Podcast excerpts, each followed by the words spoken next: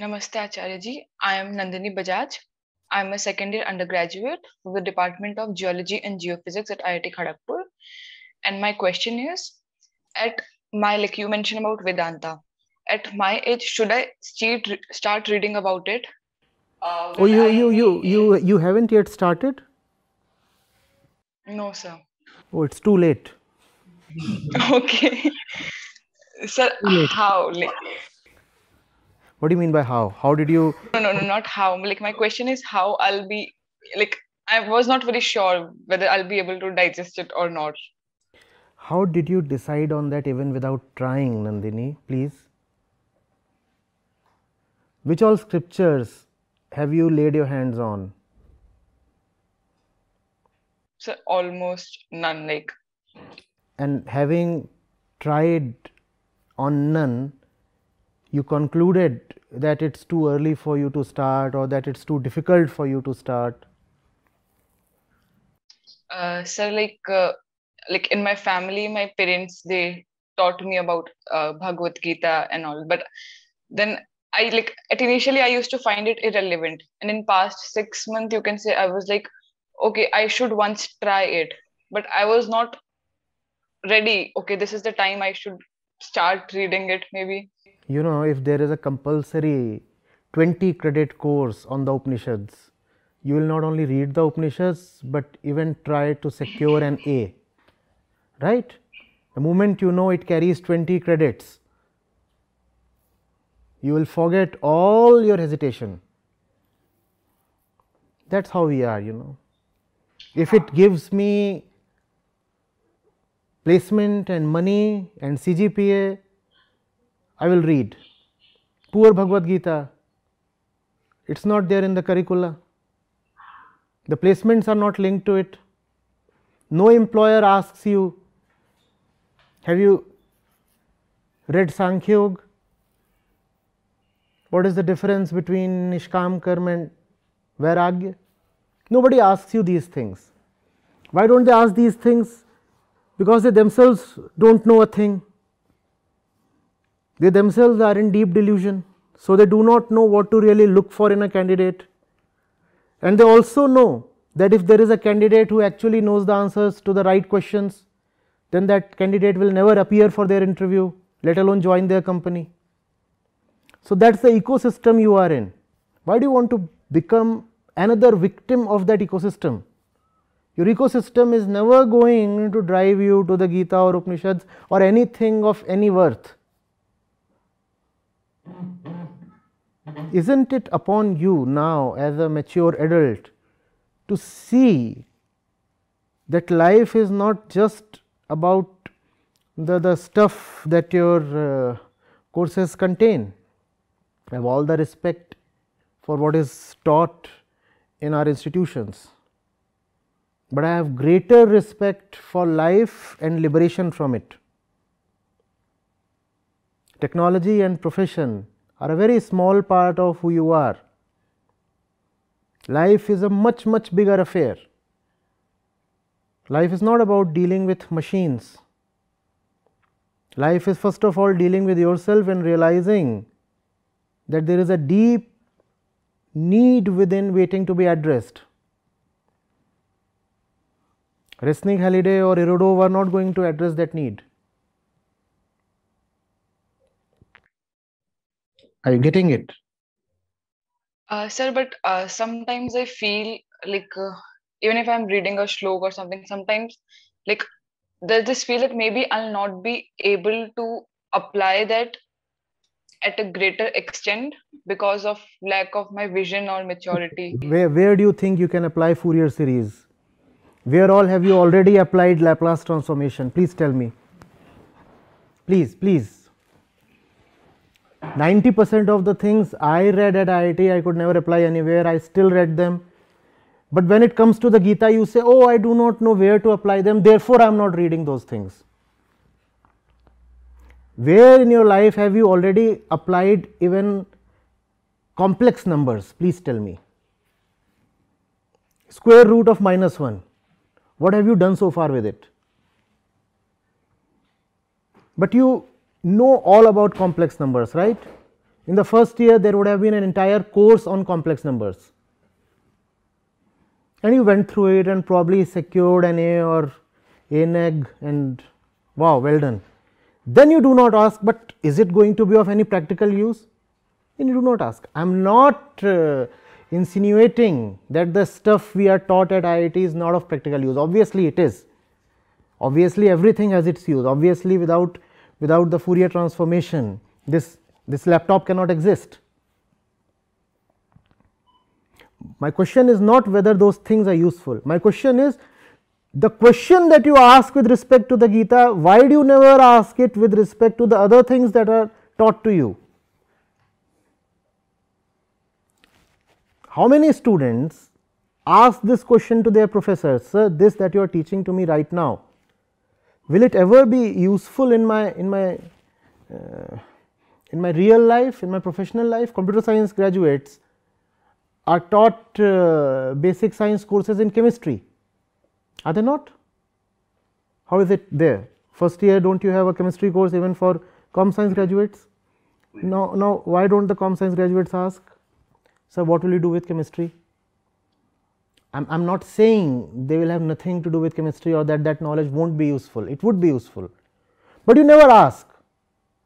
You take it on trust that if this is being given to me to study, it surely must be having some use somewhere. But when it comes to spirituality, there is a great distrust and that great distrust has been implanted in you by your ecosystem, by the media, by the education, by everything that comes to our mind and affects it. They tell you if you read mathematics, it will give you happiness by giving you some success, money. If you read economics, it will be of some use to you. Even if you read current affairs, you will gain in knowledge. Even if you read erotica, you will at least gain some pleasure. But Bhagavad Gita and Upanishads, they give you nothing, neither success nor pleasure. So, who wants to read them? We might worship them, but we do not want to read them. At least try. And when you will try, you will find that they are not giving you knowledge, they are addressing the very person you are. They are addressing everything that you relate yourself to your name, your desires, your feelings, your choices, your livelihood, your relationships, your family, your very existence.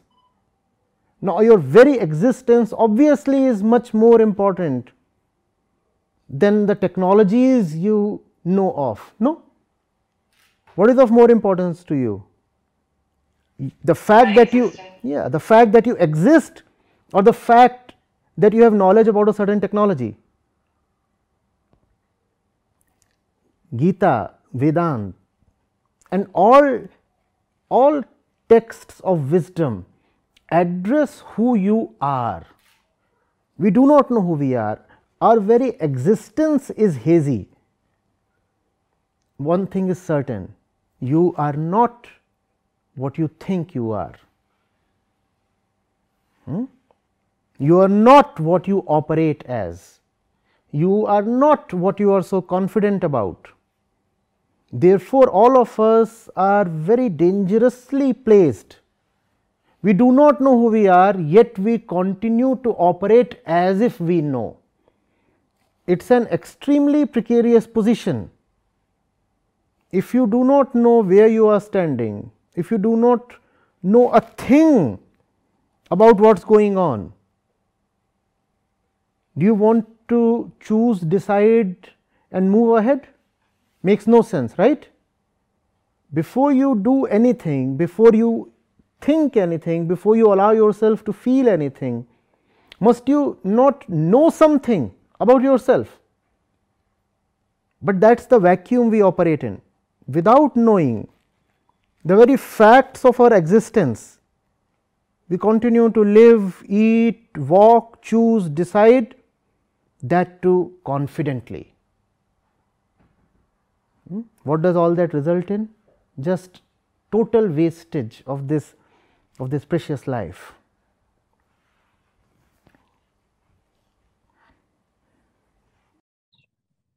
Uh, so then it means like what I feel is key our self image is greatly influenced by what others think who we are, what this ecosystem thinks. Exactly. What others think who you are and what your body wants you to believe in. Hmm? Others will tell you you are a smart girl. Uh, and I'll start believing it more and more people will start telling it. Your body tells you you are a girl.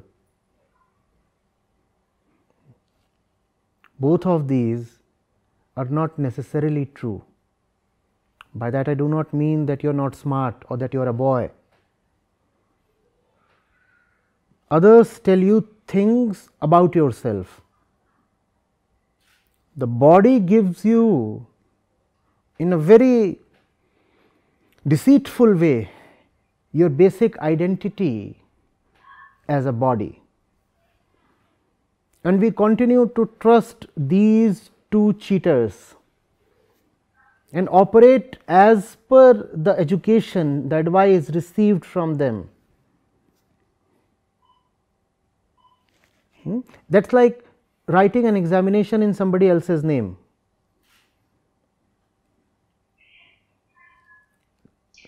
If you write your examination as Rekha, what will you get? So, if you live your life as your body, what will you get? You went to write the JEE, right? You wrote it in somebody else's name. What do you get? Nothing. Ah, that is how we all live. We live as the body. The body might be getting some pleasure or something, I do not know what it gets, ultimately it turns to ashes. But for sure, you do not get anything. Sir, by that, do you mean our soul do not get anything out of it? Mm, you are not your soul. you are not your body. then who we are? Go to the Gita. It's already too late, I said.